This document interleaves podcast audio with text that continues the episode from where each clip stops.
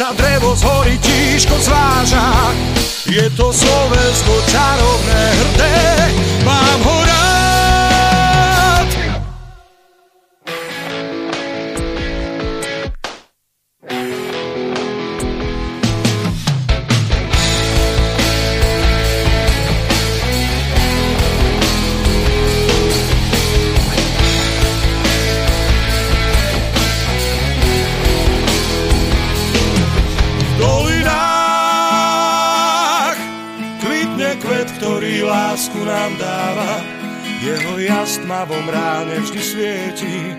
ako brieždenie. V dolinách lesný med vonia viac ako tráva. Na svahoch túlia sa ovčie stáda, v domoch piesen znie. V dolinách človek sám svoju prírodu chráni, každý strom, každá lúka na stráni je náš vzácný liek. V dolinách ľudia nemajú zamknuté brány, majú tam srdcia čisté a blúdne, ako prúdy riek.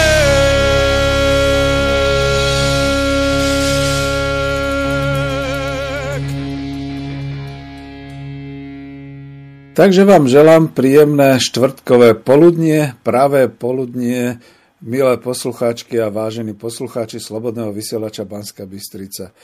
Budete počuť reláciu Klub národohospodárov Slovenska, už poradové číslo 87 a dnes je 4. marca roku 2021. Máme tu stav výnimočný, alebo ako by som ho popísal, každopádne to znamená, že vláda vyhlásila zákaz vychádzania iba za účelom určitých činností, napríklad k lekárovi alebo k práci. No ja nepracujem, som dobrovoľníkom, to znamená, že pre istotu radšej sme sa dohodli tak, že táto relácia bude takisto zo záznamu a tento záznam potom dá Slobodný vysielač Banská Bystrica priamo do pravidelného vysielania vo štvrtok na obed. Takže ešte raz vitajte. Som rád, že ma budete počuť a už dlho som nepovedal, že som rád, že ma budete počuť nielen vy poslucháči Slobodného vysielača Banská Bystrica na Slovensku, ale aj vy v Čechách a vy po celom šírom svete, kde sa nachádzate, naši krajania, Slováci, naši občania, našinci, ktorí rozumiete dobre reči slovenskej, či už ste dokonca z Čiech, či ste z Polska, dokonca čas z Maďarska, z Vojvodiny, z Juhoslávie alebo odkiaľkoľvek ďalej. Takže ešte raz vám želám príjemné počúvanie. Toto príjemné počúvanie sa budem snažiť e, dodržiavať, aj keď je situácia veľmi chaotická, veľmi zvláštna v marci roku 2021. Samozrejme, treba povedať, že nie sme teda naživo. To znamená, že ak budete mať chuť a čas, tak radšej napíšte a to napíšte nie na štúdio, ale napíšte na mailovú adresu klub.národohospodárov zavinač gmail.com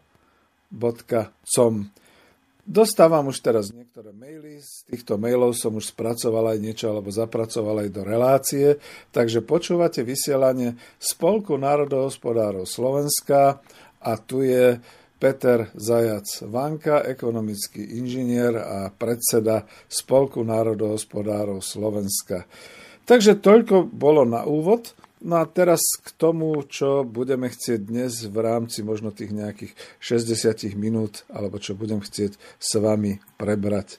No tak predovšetkým, ak sa pozriete na e, to naše avízo, tak tento raz som sa tak trošku vyhral s tou myšlienkou, že vždy tam máme mapu Slovenska, ale tento raz na tomto 87. klube národohospodárov Slovenska to avizo som spracoval tak, že je tam mapa Čierne Slovensko, pretože dobre, máme síce len nejakých 20 okresov v tejto chvíli eh, čiernych, eh, čo sa týka tej covidovej pandémie postihnutých, no ale postihnutí sme všetci. Postihnutá je celá spoločnosť Slovenska. Nechcem hovoriť o svete a o globálnych situáciách a podobne, ale postihnutí sme my. A keďže sa už aj uzatvorili hranice jednotlivých okresov, tak k tej, na margo tej mapky poznamenám, že škoda, že sme si nespomenuli oveľa, oveľa skôr, možno ešte v lete minulého roku, že treba zavrieť hranice. A stále to tvrdím, treba hermeticky zavrieť hranice. Samozrejme, tam bude potom problém s tými kamionistami, ktorí nám vozia potravinovú pomoc v úvodzovkách tých 900 kamionov denne. No ale to ostatné ako treba zavrieť, pretože ten COVID a celá tá situácia nevznikla na Slovensku, nemáme na tom žiadnu zásluhu. Zásluhu momentálne už má vedenie tejto našej spoločnosti, čiže vláda, parlament a všetci tí, čo si cestujú hore dolu a robia za hranice rešeto. To je to najnebezpečnejšie. Za to nám, všetkým ostatným, nacapili na ústa rúška a uzavreli nás pekne vo svojich domácnostiach pekne to niekto povedal v nejakom televíznom prenose, že dobre, ešte tí, čo majú nejakú terasu, že môžu výjsť von trošku na vzduch na vlastnom. Tí, ktorí majú rodinný dom, môžu výjsť na vlastnú záhradku a podobne. A čo my ostatní, čo žijeme skutočne v bytoch, nechcem povedať, že paneláky, ale čo žijeme v meských bytoch, ktorý je ohraničený a v tej chvíli, keď prekročíme prach toho bytu, tak vlastne prekračujeme zákon. To je to zaujímavé. Ďal, ďalší obrázok tam máte a ten som dal tak paradoxne spolu s tým horstvom, a s, s tým plesom, lesmi a horami slovenskými. Je tam obrázok takej tej čudnej štruktúry, takej tej zabednenej, čo sú teda také kontajnery, dalo by sa povedať. A tieto kontajnery predstavte si ako moderné umenie hyzdia, doslova hyzdia, nábrežie Dunaja od starého mesta. Keď sa totiž to pozrete lodičkou alebo od vody Dunaja smerom na staré mesto, tak tam už neuvidíte príchod na Korzo, tam už neuvidíte Redutu, neuvidíte tam ani námestie Ľudovita Štúra, ale najprv tam uvidíte takúto ohyznú konštrukciu týchto, e, nechcem ani povedať, že či sú to kontajnery smetiskové alebo aké, alebo nákladné ktoré tam dal niekto postaviť ako umelecké dielo. Áno, to je to námestie, ktoré pôvodne bolo námestím Európy, kde teda pod e, tými kvetinami boli nejaké prste zeme a podobné záležitosti. Potom chceli z tohoto námestia urobiť znova staré, možno z 18. a 19. storočia námestie, kde by e, kráľovala Maria Terézia na svojom koníku No a nakoniec to dopadlo tak, že dominantou celého Dunajského nábrežia a celého námestia je toto ohydné, ohyzné kontajnerisko, e, teda poskladaná socha z štyroch, piatich kontajnerov, ešte tak nejak šikmo vysiacich. A my keď taďal okolo chodíme, ako domorodci hovoríme, tak to už máme kontajnery, teraz už treba tam nasťahovať tých imigrantov, alebo ako to bude alebo tieto kontajnery sú odpadové a keď sa otvorí ten vrch toho kontajnera, tak sa tam nasypú asi tie e, zbytky po tých testovaniach voči koronavírusu, alebo ako to vlastne bude. No je to ohyzné, ale doslova to symbolizuje súčasnú dobu aj to, čo tam teda píšem. Je to chaos. Je to chaos, keď skutočne na nábreží Dunajskom, na historickom Dunajskom nábreží uprostred Bratislavy, Slovensko, Slovenská republika, stojí vraj umelecké dielo, ohyzné kontajneriskové e, konštrukcia, by sa dalo povedať, ohyzná konštrukcia, ktorá pravdepodobne charakterizuje túto dobu a tento chaos. A čo my s tým chaosom narobíme? Dal som tam aj ten nadpis. Chaos a čo my vlastne s tým môžeme narobiť. No o tom teda si povieme v ďalšom. Thank you.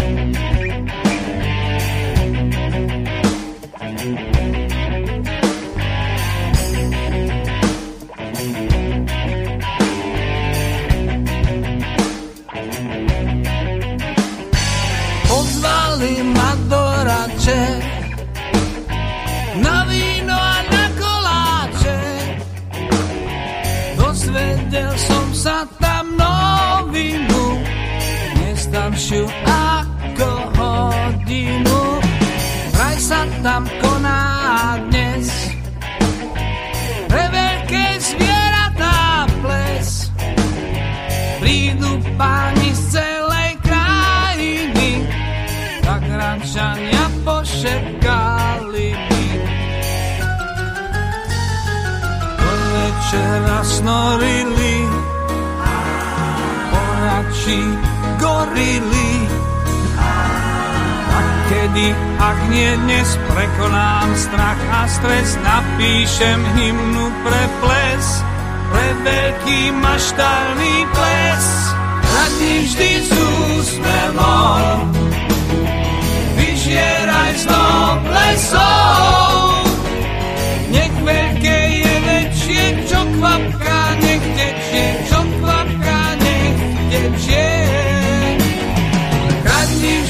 all I.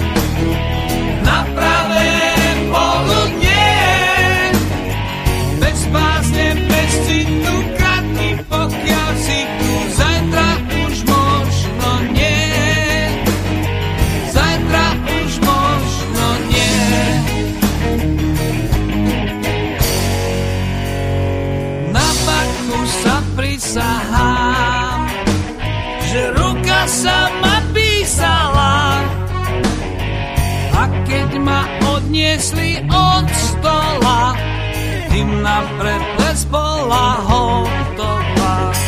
Trhol som na ten bál, že tam spravím škandál. Korili som zdolal, škandál sa nekonal, každý ho so mnou spieval, pridal sa aj personál. Kradni, kradni vždy s úsmevom, vychutnaj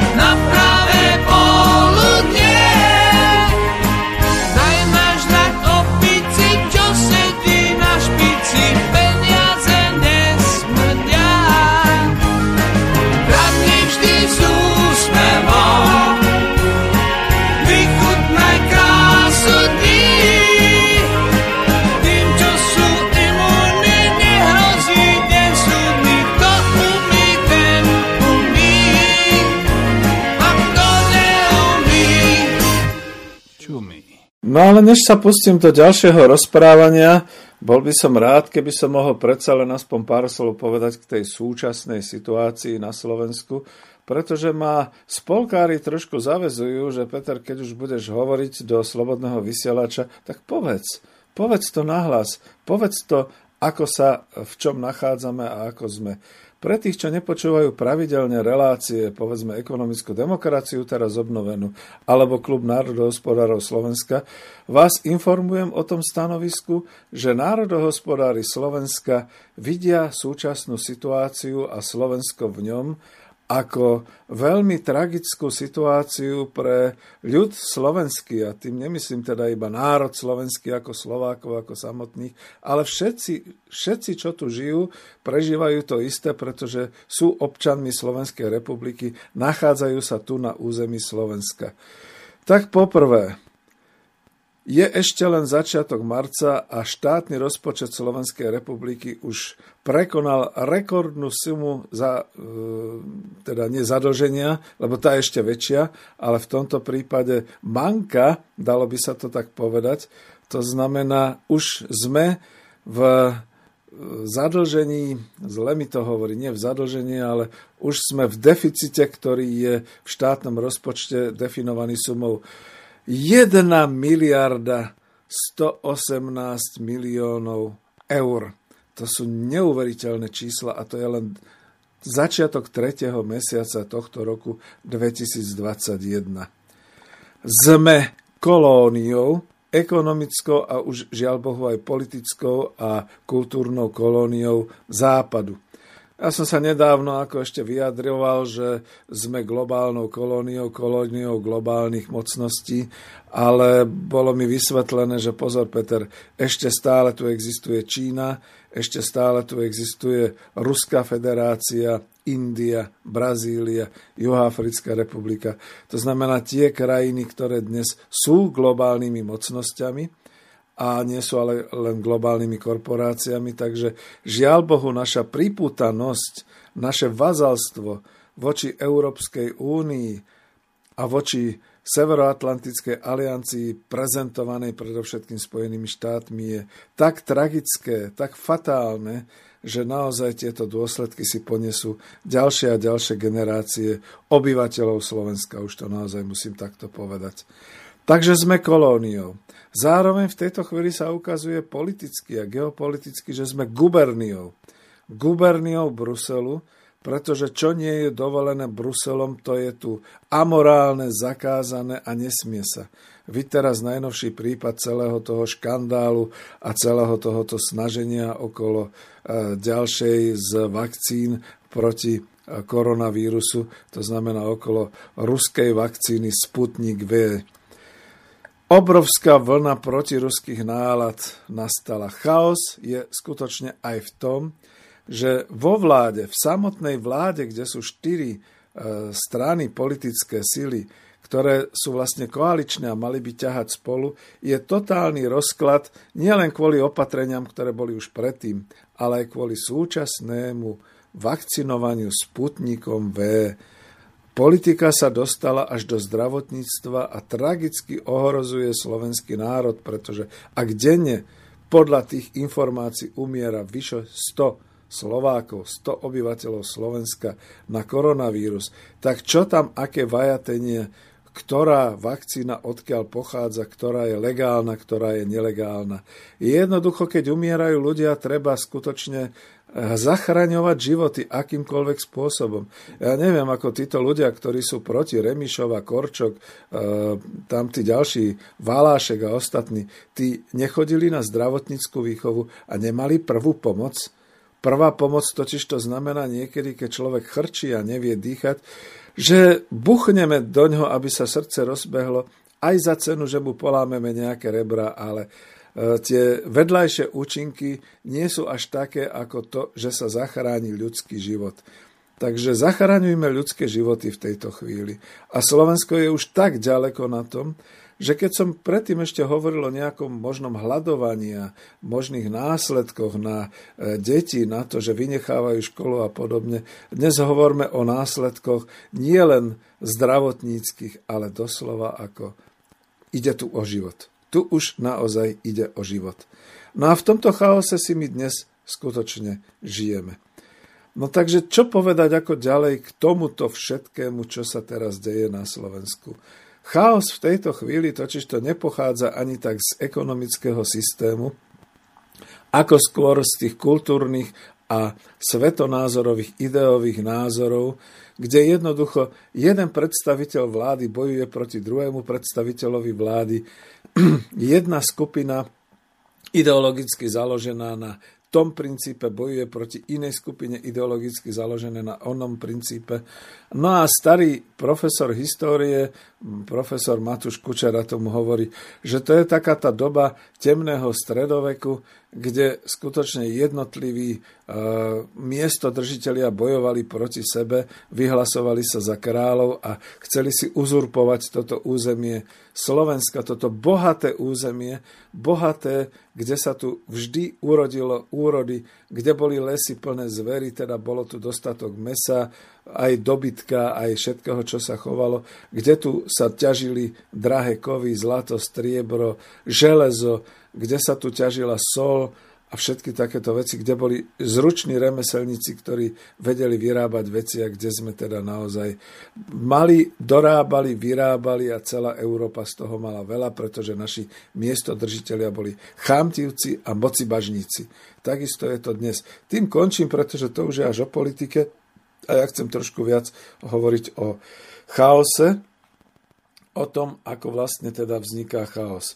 A teda, aby som už dokončila, aby som sa odvolal aj na svoje predchádzajúce relácie, uvedomil som si, aj keď to tiež boli dvojhodinové relácie a, a bolo to dávnejšie, tak jedna z tých relácií bola v sérii Ekonomická demokracia číslo 52, z 1. januára, zo 4. januára roku 2017 táto relácia, keď ju nájdete v archíve, sa volá Chaos v riešeniach, pomlčka riešenie a nie je tam dokončené riešenie v chaose.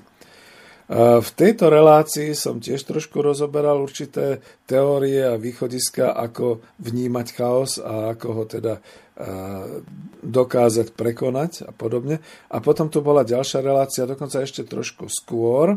Táto relácia bola, tu už nájdete naozaj len v archíve, v tých nevysielaných reláciách, ktorá sa volá Ekonomické rozhovory číslo 14 to bolo z 28.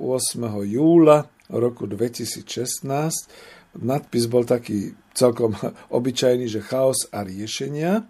A tam v tejto relácii mi dokonca pomáhal už aj dnes e, zosnulý Igor Lacko, ktorý sa ma pýtal, kde som teda odpovedal na určité otázky, takže tam to nájdete. Pozor, varujem, to sú dvojhodinové relácie, ale môžete ich posúvať, môžete si ich na preskáčku počúvať, takže tam uvidíte. No aby som celkovo dokončil celú tú problematiku okolo chaosu teoreticky, tak predovšetkým som tam zmieňoval určité takéto veci okolo chaosu, vnímané z hľadiska riadenia, riadenia spoločnosti a riadenia, ekonomicky, e, riadenia ekonomiky. A teda z toho, čo som získal, povedzme aj ja, praxou a štúdium na Britskej manažerskej univerzite, že ak teda je nejaký problém, tak ho môžeme rozoberať, či je ten problém ohraničený alebo neohraničený. Keď je ten problém ohraničený, keď si ho vieme charakterizovať, tak Angličania s tou svojou určitou noblesou hovoria, že to je len ťažkosť. Problém, ktorý má určité ohraničenia kde teda vieme e, určité veci zadefinovať a tieto veci vieme riešiť, tak to je ťažkosť. Tak toho sa nemusíme báť, na to sú určité postupy, určité riešenia, ktoré sú dané, ktoré sú získané možno skúsenosťou, z teórie, praxou, všetky takéto veci. No a tieto ťažkosti sa dokážu naozaj riešiť takmer bezproblémovo. A ja to hneď porovnám na tú súčasnosť, že pod týmito ťažkosťami by sa naozaj dalo povedať, že nedostatok nemocničných lôžok, nedostatok uh, ošetrujúceho personálu, nedostatok lekárov, nedostatok peňazí pre nich. Veď to sú ťažkosti, ktoré vieme my ovplyvniť, ktoré vieme riešiť a neriešia sa. Takisto potom určité problémy, ktoré sú ohraničené a ktoré sa týkajú povedzme naozaj zatvárania obchodných prevádzok, servisných prevádzok, zatvárania gastro, zatvárania hotelov, podobne. To sú ťažkosti. Dávno mohla mať vláda vyriešené tieto ťažkosti a dávno mohli mať manažerské skupiny vyriešené tieto ťažkosti, keby sa zamerali na to, že ich problémom je ťažkosť, ktorá je riešiteľná ktorá je jednoznačne riešiteľná. Keď už nič iným, tak na Slovensku sa neriešia ani, ani tie problémy, povedzme v gastroservise, v hoteloch, v maloobchodných prevádzkach, ako len hneď vedľa v susednej krajine, ktorá je takisto v Európskej únii, v Rakúsku, kde teda sa preplácajú všetky náklady, ktoré vznikajú tomu podnikateľovi, e, povedzme v tom v tej veľkosti alebo v tom objeme, aké mal predtým náklady pred rokom. To znamená, nejak sa dokážeme dohodnúť a dopočítať k tomu, že keď minulý rok boli náklady, ja neviem, 100 tisíc mesačne, tak aj teraz mu kompenzuje štát náklady 100 tisíc mesačne. Náš štát sa tvári alibisticky, že my za to nemôžeme, to prišlo zvonka, ale rozhodnutia dáva naša vláda, náš parlament, to by znamenalo, že skutočne v tejto chvíli, ako ma poznáte trošku ako lavicového, môžete kľudne povedať, tak v tomto prípade znášať následky má má štát. Je zaujímavé, že len vedľajšia Česká republika sa tomu nebráni, znášajú tie následky a preplácajú. Takisto to bolo to preplácanie mzdy zamestnancom. U nás to okolo toho vajatali, vymýšľali, kurzarbeit, ktorý si ale zaplatia sami ľudia a tak ďalej. Nakoniec ten kurzarbeit platí až tuším od 1. januára spätne na Slovensku tohto roku, alebo od 1. marca. Človek už naozaj nevie, je chaos takisto aj v tých nariadeniach a v týchto všetkých veciach a doplatili na to všetci tí, ktorí boli do prvého tretí poprepúšťaní. Na margo toho prepušťania si neodpustím tú poznámku, že zatiaľ, čo v televíziách beží kľudne, že Fínsko má 9% nezamestnanosť, o tom, koľká je, aká je vysoká nezamestnanosť na Slovensku, sa nikde nedozviete. Tají sa to, Tají sa to a uvádzajú sa len nejaké také čísielka, možno pred dvoch, troch mesiacov, že to bolo nejakých 6,8% a podobne. Tají sa to prečo? Pre informačný chaos. Úrady práce sú zavreté, úrady práce pracujú iba online, to znamená, musíte sa tam e, nahlásiť, musíte sa tam zapracovať a podobné veci. A tisícky a tisícky Slovákov, ktorí nemajú prístup k počítaču, tým, že stratili prácu a už nie sú v práci, alebo si nemôžu dovoliť mať e, internet, sú kdekoľvek na vidieku, kde dokonca ani signál nemusí byť ani podobne. Tisícky, tisícky sú odkázané iba na živorenie, pretože sa ani len nemôžu dobiť do úradov práce. Takáto je dnešná situácia. Takže chaos je skutočne všestranný a nechcem to iba zvádzať na to, že to sú iba veci teoretikmi a teoreticky definované. Obrovský chaos je vo všetkých týchto záležitostiach. No ale potom v rámci tej teórie, pretože som tým začal a chcem to dokončiť, je ešte tzv. neohraničený problém, ktorý možno e, začať riešiť, začať skúmať a to troma spôsobmi. A to bolo aj v tých reláciách niekde dané, že takéto problémy neohraničené, ktoré nemajú konkrétne riešenia, nevieme ich e, e, konečný ako by sa bolo, dalo povedať, ich konečnú stabilizáciu, ich konečné doriešenie, tak takéto problémy sa dajú riešiť troma spôsobmi. Klinicky, výskumne alebo projektovo. Myslím, že práve v tej relácii s Igorom Lackom, keď sme to rozoberali, ekonomické rozhovory číslo 14, v roku 2016 sme o tom hovorili, že tieto neohraničené problémy treba riešiť buď klinickým spôsobom, to znamená jednoducho v praxi sa rozhodne, že toto a toto sa urobí a takto a takto sa rieši a čakáme potom na to, nie že čo bude ďalej, ale skúsime si to rozdeliť na také určité etapy, že toto sme vyriešili, poďme riešiť ďalej.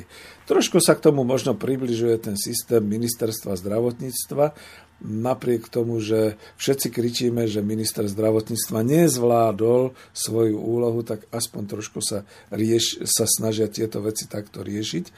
Potom samozrejme výskumne riešiť. To je ten druhý proces výskumne. Ne, teraz nemyslím iba na to, že ako teda očkovať a akým spôsobom teda eliminovať tú hnusobu v úvodzovkách, ale celkovo všetko.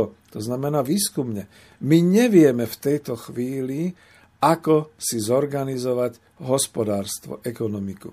Nevieme, ako si zorganizovať školstvo je to otvorený, neohraničený problém, ktorý má síce tie svoje ťažkosti v úvodzovkách toho ohraničeného problému, že vieme, koľko teda asi študentov dokáže dojsť do škôl, koľko nemá internet, čiže nemôže online sa učiť a študovať a aké to má následky a všetky takéto veci. Ale riešime to veľmi chaoticky a riešime to univerzálne. Najhoršie, čo som sa dozvedel kedysi na tých štúdiách manažerských je, že použijeme jedno riešenie univerzálne na všetko. To nefunguje. To skutočne len idiotský rozum môže vymysleť, že máme takéto riešenie, a použijeme ho na všetko. To mi zase pripomína takú tú srandičku, taký ten príklad s tým, že to je dobrý optik, ku ktorému prídete a poviete, pán doktor, ja už neviem prečítať ani len tie písmena tuto na stene, čo máte, lebo asi som krátko zraky, alebo neviem, a bolia ma oči a tak ďalej.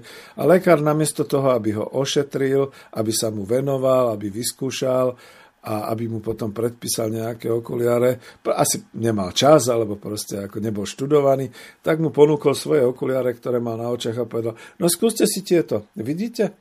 No keď vidíte, tak si ich nehajte, to sú tie dobré okuliare práve pre vás.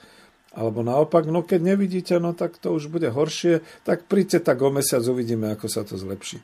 Čiže toto sú tie príklady nevhodné, a vhodné príklady sú potom skutočne tie výskumné, keď vieme, je to o informáciách, je to o množstve informácií. Lenže pozrite sa, ako tie informácie teraz lietajú po Slovensku. Väčšinou sú tie informácie zafarbené názorovo, zafarbené politicky až geopoliticky, takže sa nedostanete k optimálnemu riešeniu aj tohoto neohraničeného problému. No a tretie riešenie je projektovo. Projektovo riešenie znamená, že máme určitú stratégiu, máme určitý cieľ definovaný, čo tým chceme dosiahnuť a kráčame za tým cieľom. Najlepšie asi projektovo e, takéto riešenie problémov poskytujú v tejto chvíli, paradoxne to poviem ja, saskári, čiže pravica a takíto ľudia, ktorí už vidia to Slovensko v roku 2027 alebo 2030 ako to digitalizované a zelené a e, neviem aké a neviem podobné a podobné veci. Lenže ten projekt je stále iba teória to je iba slonovinová väža, ktorá je vysoko, vysoko vyzdvihnutá nad povrch reality a ktorá rieši nejaké e, o 10 rokov možné veci, ktoré dnes neexistujú, ale my musíme riešiť súčasnosť. Toto je to najhoršie. A riešenie súčasnosti v prípade toho, že je to problém neohraničený, znamená postupovať skutočne spoločne všetkými troma metódami. To znamená aj klinicky, aj výskumne, aj projektovo odrazu.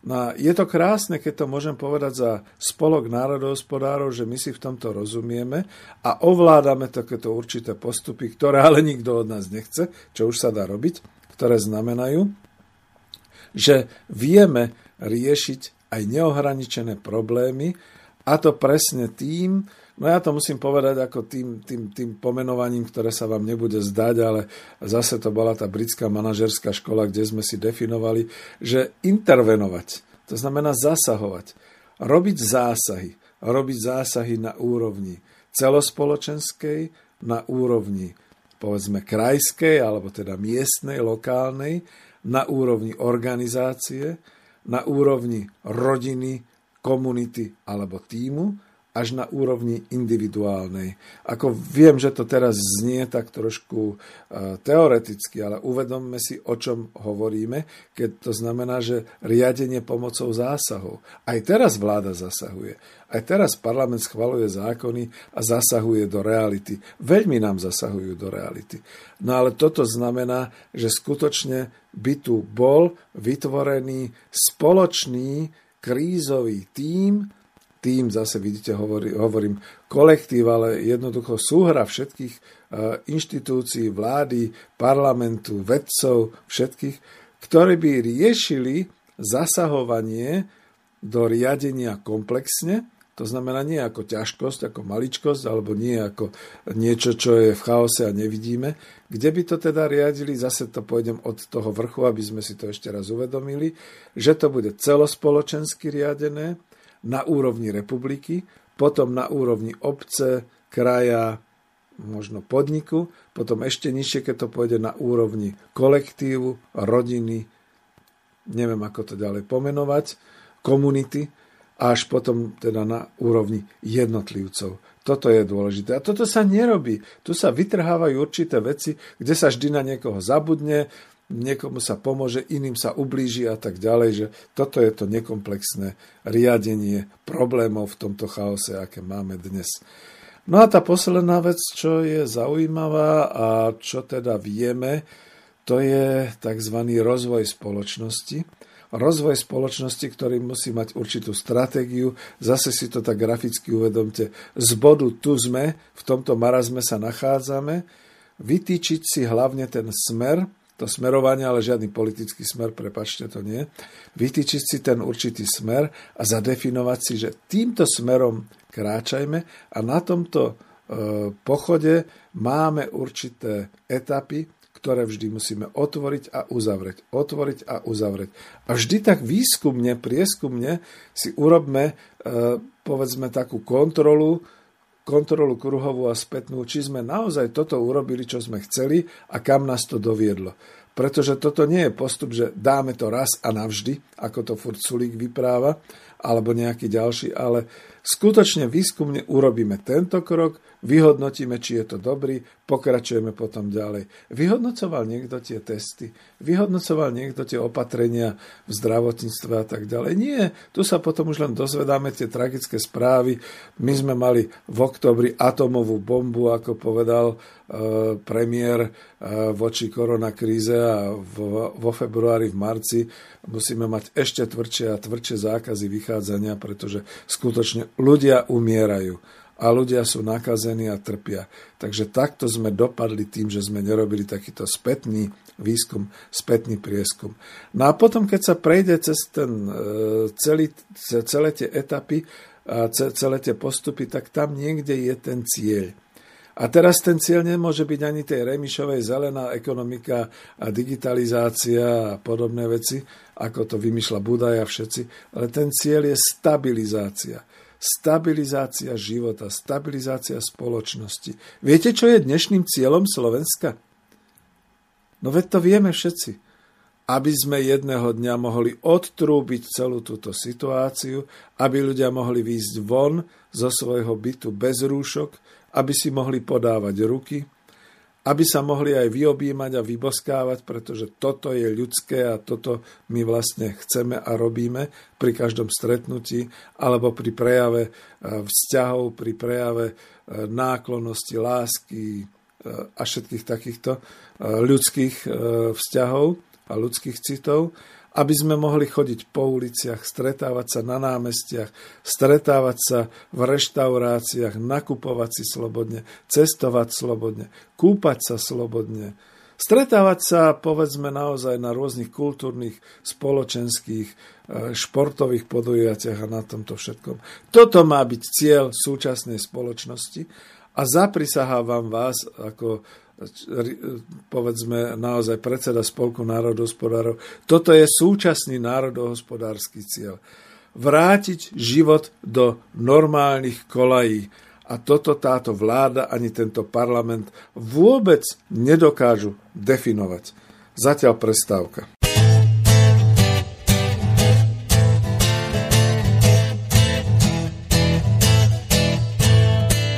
Vám páni na hrade Píšem riadky prosté, čítajte prosím, už prišiel ten čas. Ja mlieko na brade, nemám, už som dospel a hlavu nosím, veď myslí za nás, myslí a káže mi, nebuď stále nemý, vystúpiť z davu, že podľa nej mám. Keď som sa oženil, chcel som byť pri zemi, tak hlavu prosím, radu mi daj, Praví mi písať vieš, tak napíš pánom, krik v našich ústach dávno stratil hlas. Národ svoj kríž nesie a každým ránom tá doba pustá zožiera nás. Veď princípom rovnováhy je byť za aj proti. Zlosť priložiť na váhy, zároveň sa krotiť. Aj keď sme národ malý, nezávidíme tým, čo nás kedy nasrali. No zatiaľ národ spí.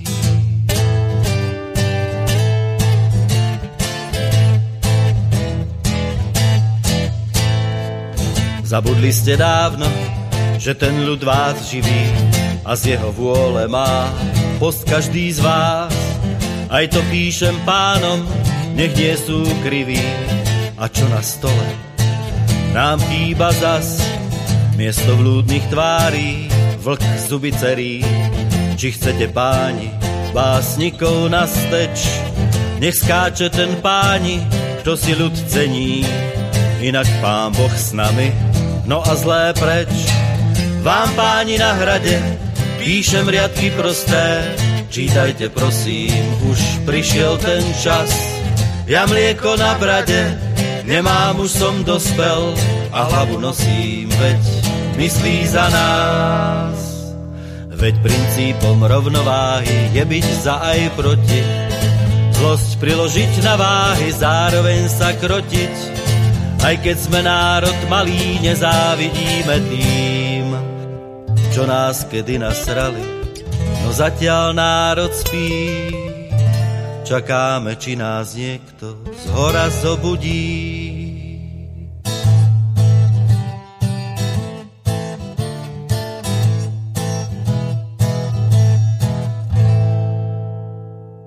No a ja hneď musím reagovať na to, čo mi aj prišlo vlastne mailom, aj keď nie v tejto chvíli samozrejme, ale predtým, keď som spomínal ten chaos a všetky takéto veci, tak tam znela otázka, že no a pozrite sa, čo za chaos vytvára Matovič a jeho vláda.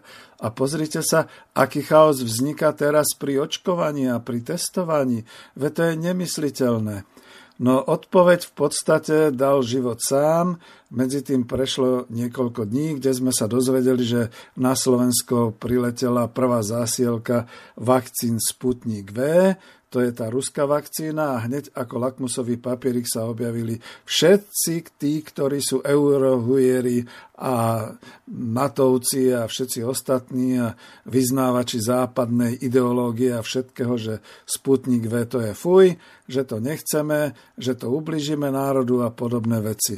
A to je všetko nezmysel, pretože samotný nedostatok vakcín nie e, samotná pandémia, to je naozaj problém neohraničený ale samotný nedostatok vakcín a samotná vakcinácia, to je problém, ktorý sa dá nazvať ťažkosť. Je ohraničený, je presne určený množstvom, e, pokrytím, komu sa dá e, objednávkami. Sme nakoniec na trhu, na globálnom trhu, tak aj cenou samozrejme, distribúciou, všetkými takýmito vecami.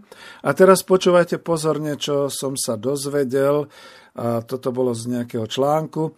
V marci očakávame dodávku 413 tisíc vakcín Pfizer-BioNTech, 75 600 vakcín Moderna, 356 864 vakcín AstraZeneca a 200 tisíc vakcín Sputnik V. Myslím, že to hovoril práve v nejakej súvislosti minister, e, minister zdravotníctva.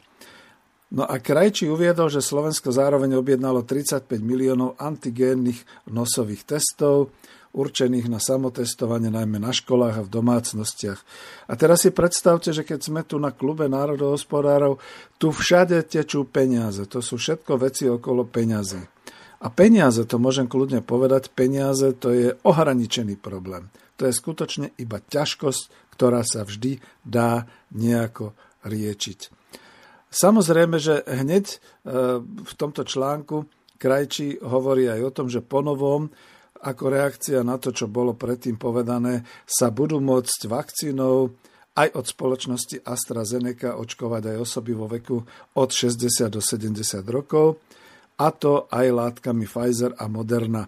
No to znamená, že očkovacie výnimky, že sa rušia. To znamená, že nakoniec sa ukazuje, že všetky tie, všetky tie poradovníky, a všetky tie určenia určitých skupín z, in, z kritickej infraštruktúry a podobne a všetky tie posuny ľudí nad 65 a nad 55 až do 8 až do 9 nejakej fázy, niekde na september až, až december a podobne, sa ukázali ako vyslovene záležitosť politická až emocionálna, alebo možno len svetonázorová. Počuli sme to z úst predstaviteľov Sasky, ja to teraz nerozlišujem, že či je to Sulík, alebo či sú to nejaké jeho kolegyne z jeho hufu politického, že na čo dávať dôchodcom, keďže dôchodcovia sú ekonomicky neaktívni, tú vakcináciu a všelijaké takéto reči.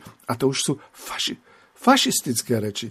Až mi to teda zabehlo v ústach, že to sú fašistické reči, čo sa toho týkali. Takže poďme späť k tomu problému, ktorý sa volá ťažkosťou, a to je nedostatok vakcín, vakcinácia, ktorá vlastne zabezpečí zdravie aspoň v tejto chvíli v pandémii koronavírusu a všetky tie súvislosti okolo toho. To, že máme dostať 2 milióny vakcín od, Sputni, od Ruskej federácie Sputnik V, nie je nič iné, iba to, že na trhu globálnom sa objavil ďalší konkurent firmám Pfizer, BioNTech, AstraZeneca, Moderna a podobne.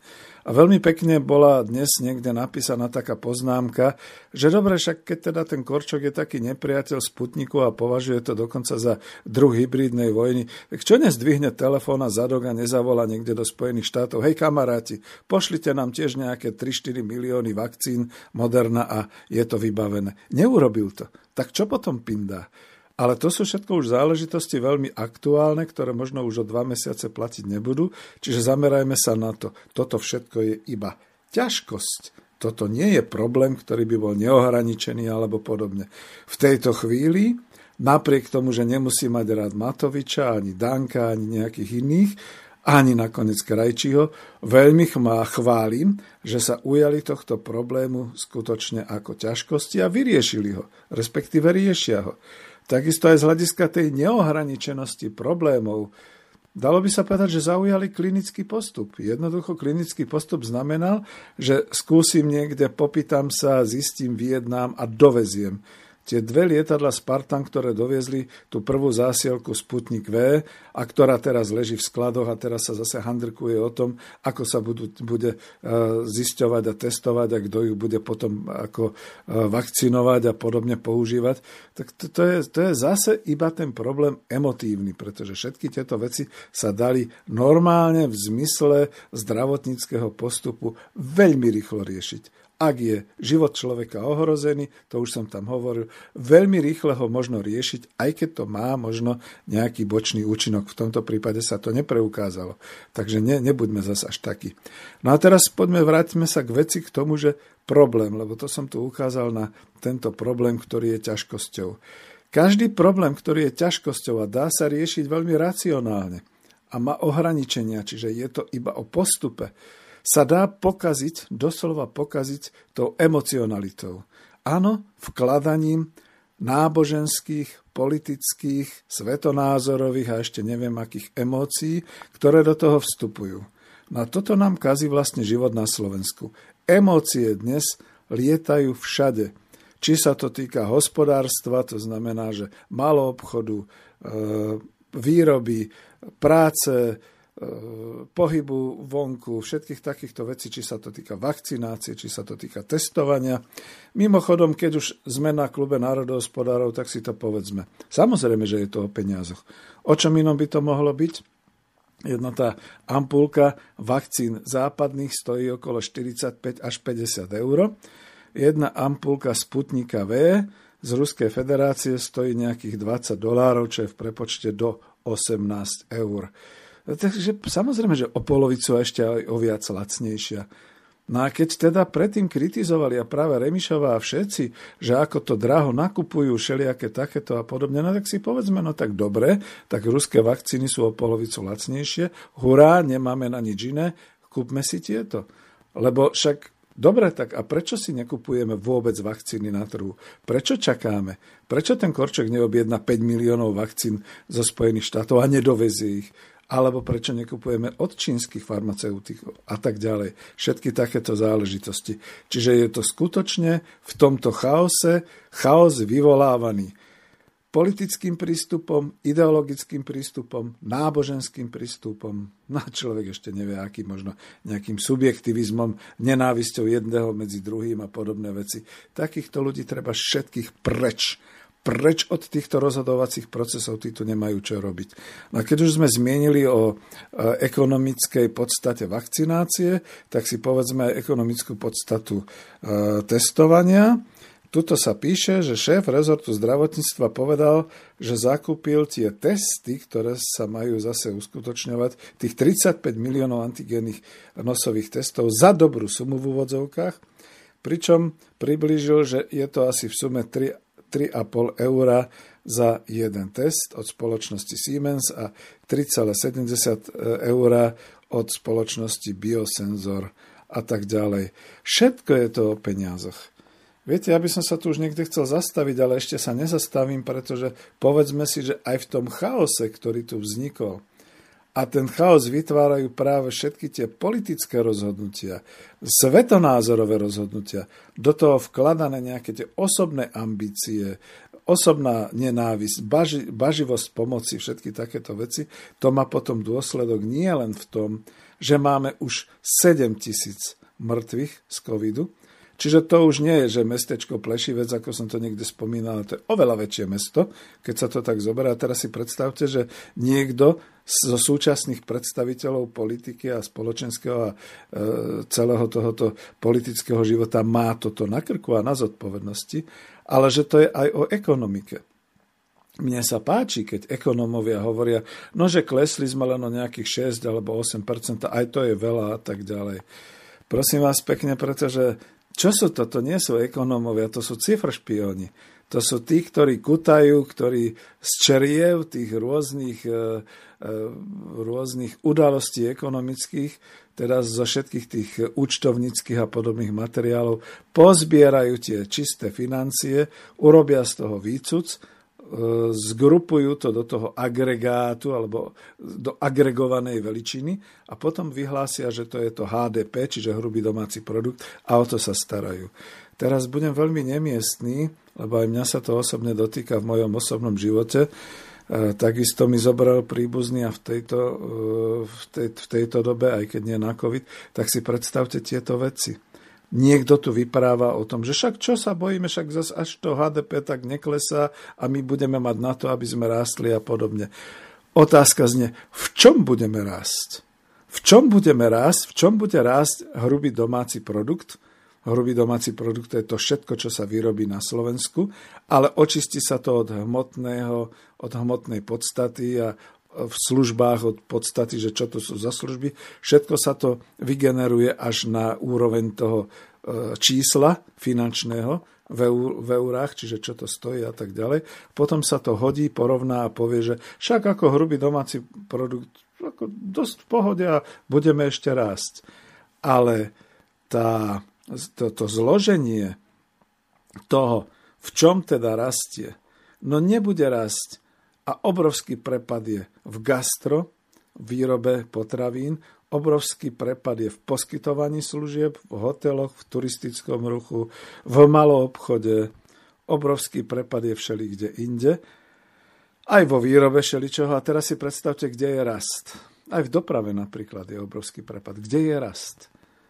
No, budem veľmi vulgárny. Rast je v pohrebných službách. Lebo viete, každý pohreb niečo stojí, každé skladovanie e, neboštíka e, v mraziacom boxe za deň niečo stojí, takisto všetky úkony s tým spojené, takisto pohreb, aj keď tam dnes môžu ísť len šiesti ľudia a podobne.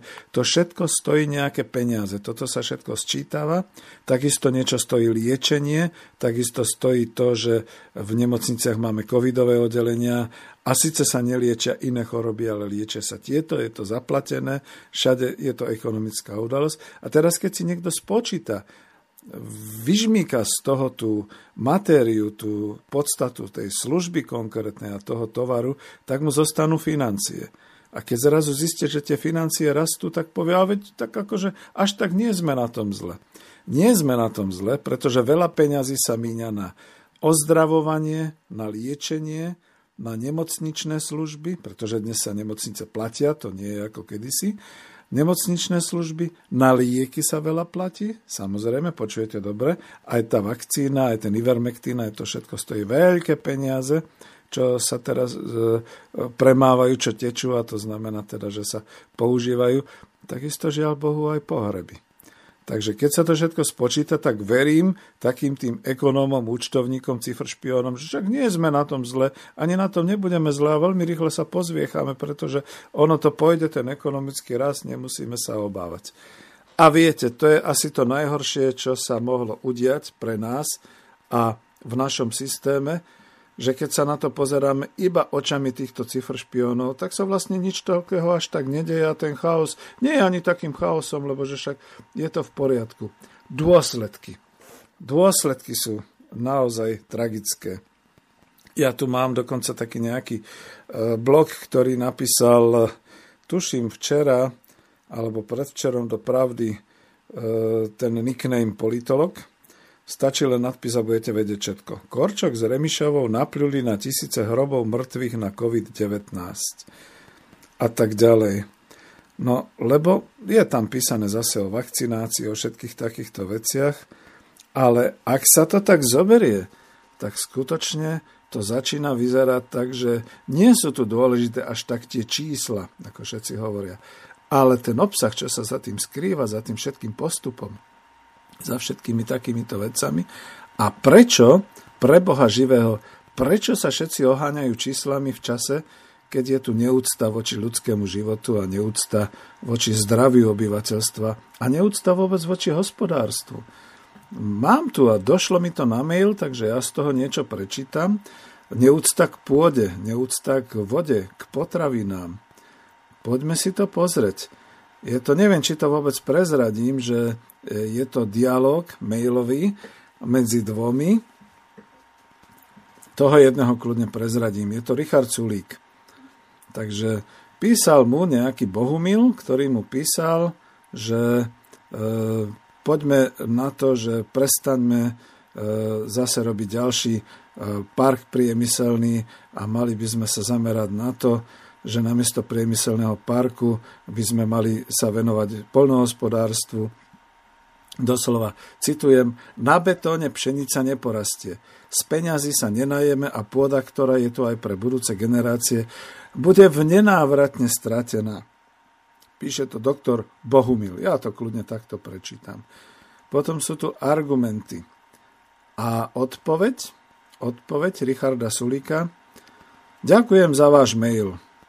Máte úplnú pravdu, na betóne pšenica neporastie. Otázkou však je, či chceme žiť ako v prvotnej pospolnej spoločnosti, pretože industrializácia masívne zvýšila životnú úroveň.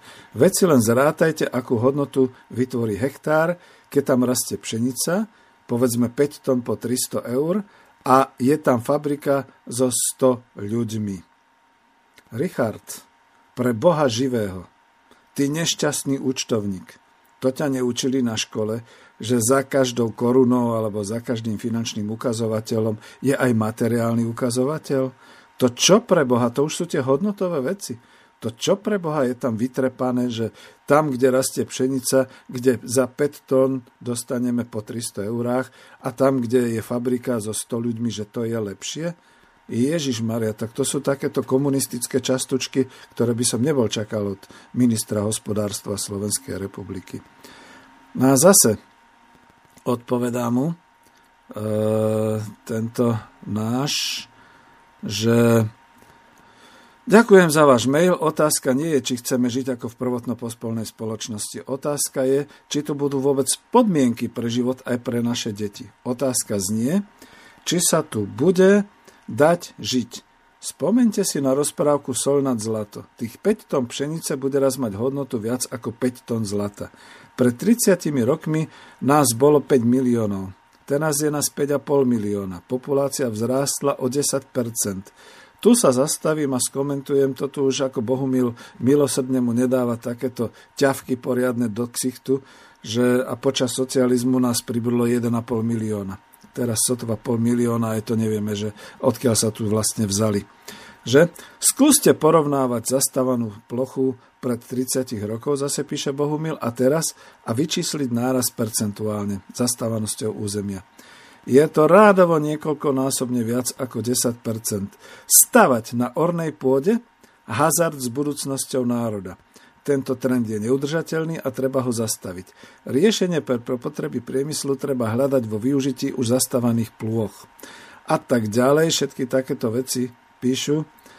Takže predpokladajme, že nakoniec Bohumil dal taký ten apel. Prosím, prehodnoťte priority z dlhodobejšieho hľadiska a pokúste sa zastaviť nezmyselné betónovanie, ťažbu štrkov, devastáciu pôdy, prehodnotiť územné plány, vrátiť vodu tam, kam patrí, dovoliť stromom rásť tam, kde sa im to páči a uprednostniť prírodu pred mocou peňazí. No a ja sa skúsim dopracovať až, až k nejakému tomu záveru. E, to zase píše druhý pre Sulíka. Týka sa to subjekt prejede na budúcnosť. Od sebestačnosti vo výrobe potravín po odkázanosť na dovoz sme sa dostali kvôli finančným žralokom, kvôli hlúposti našej politickej scény hneď po nežnej revolúcii. Sebestačnosť vo výrobe potravín, to je počiarknuté, sa merala v naturálnych ukazovateľov. To musíte niekde tvoriť tie naturálne ukazovatele. Potrebné tony obilia, mlieka, mesa, vajec a v požadovanej kvalite musel polnohospodársky subjekt vyrobiť a zodpovedať za to konkrétny nejaký ten vedúci, on tu píše predseda družstva alebo rejiteľ štátneho majetku. Účinne sa na tom podielala veda a výskumné odborné správanie kompetentných orgánov. Dnes tu budujeme púšť. V našej spoločnosti je niečo choré.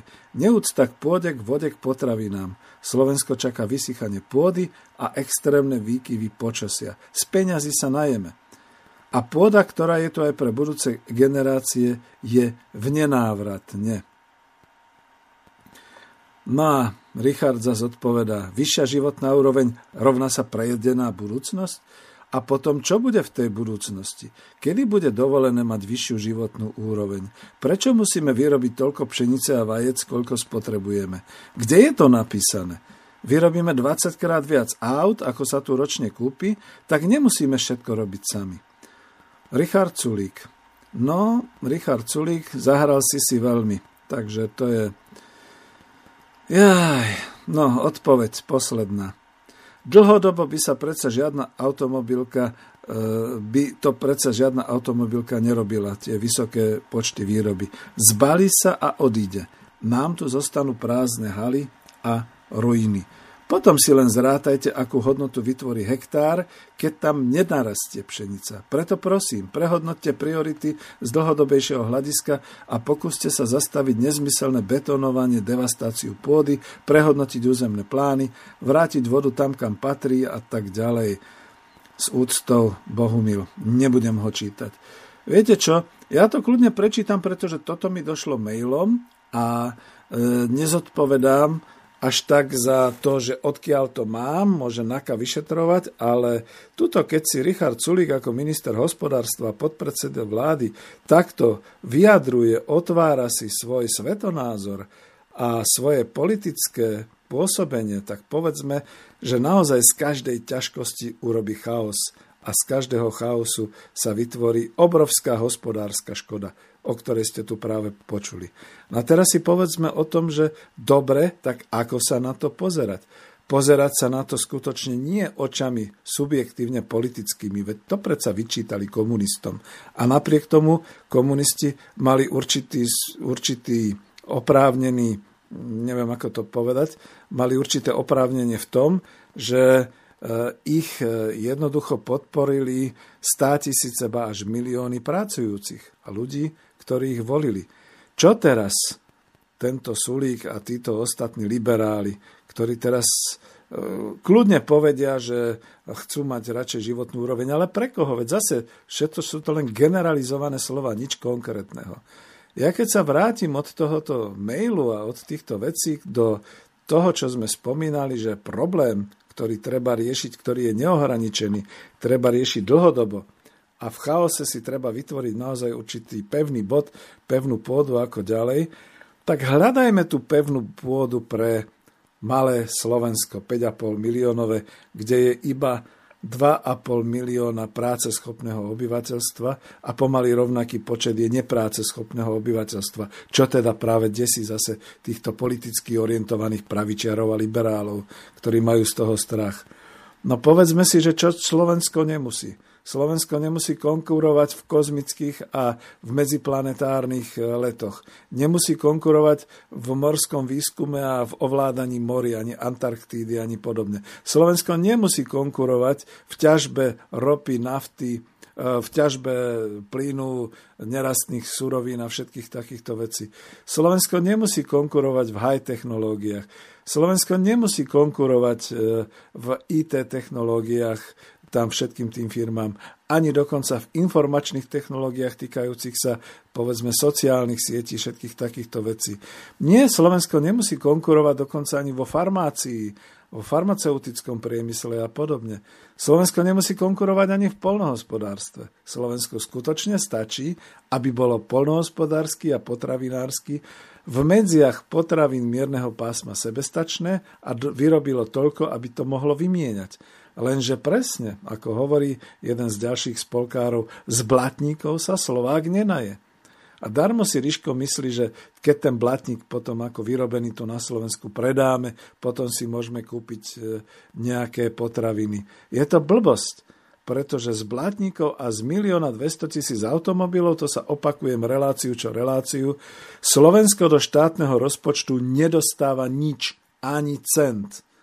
Ak Slovensko niečo od týchto firiem dostáva, tak to je z nejakého hospodárskeho výsledku mimo tohto predaja automobilov, pretože to všetko ide von a predáva sa to v rámci korporácie niekde inde a niekde inde sa za to trží tržba. Áno, tržba. To znamená, že obrad a z toho potom vyplývajúci zisk je niekde v zahraničí. My to tu len máme v tých hodnotách colných alebo teda evidenčných, lebo hovoríme o zahraničnom obchode, ktorý vlastne neexistuje.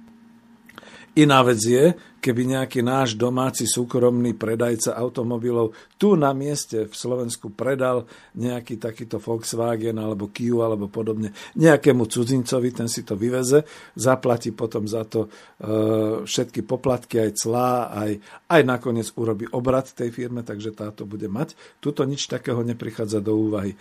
A že ľudia, ktorí pracujú v týchto automobilkách, dostávajú peniaze, znova a znova zopakujem, dostávajú takmer minimálnu mzdu, o polovicu nižšiu než v Európskej únii, takže je to úplne zbytočné a je to naozaj iba a jedine naozaj tak, že je to vlastne vykoristovanie.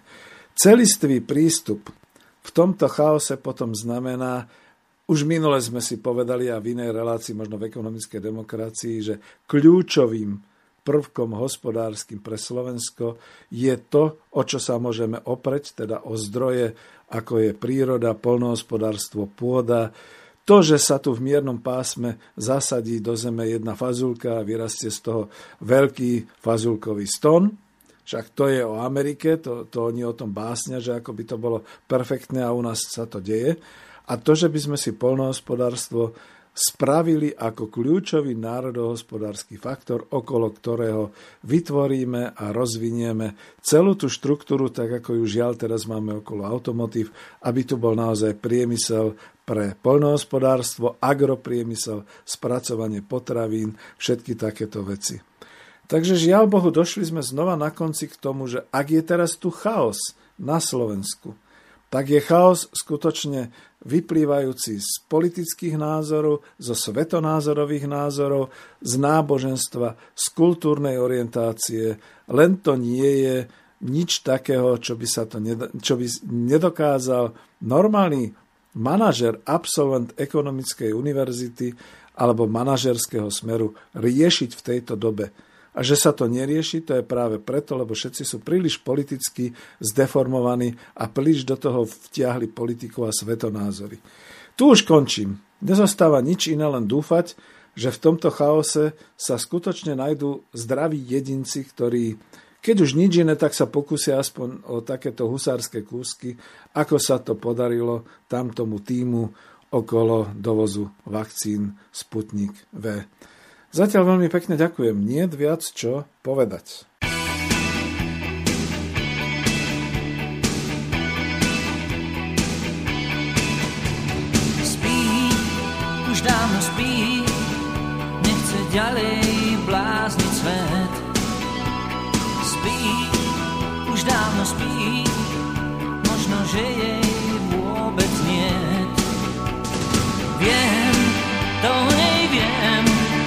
Kde kto nám neslúbil dosť.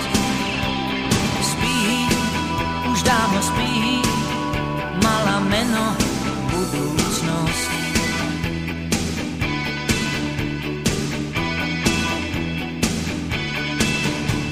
Spí, už dávno spí, vyzlečená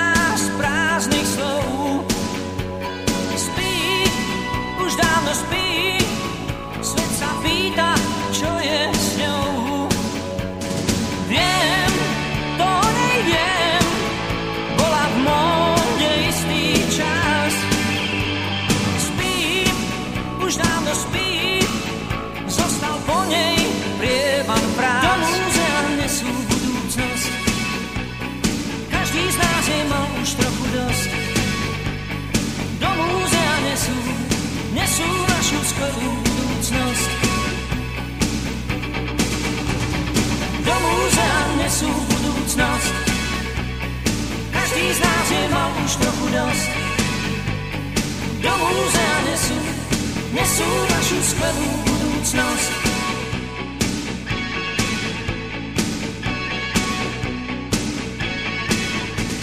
Spí, už dávno spí, nechce ďalej blázniť svet. Spí, už dávno spí, možno, že jej vôbec nie.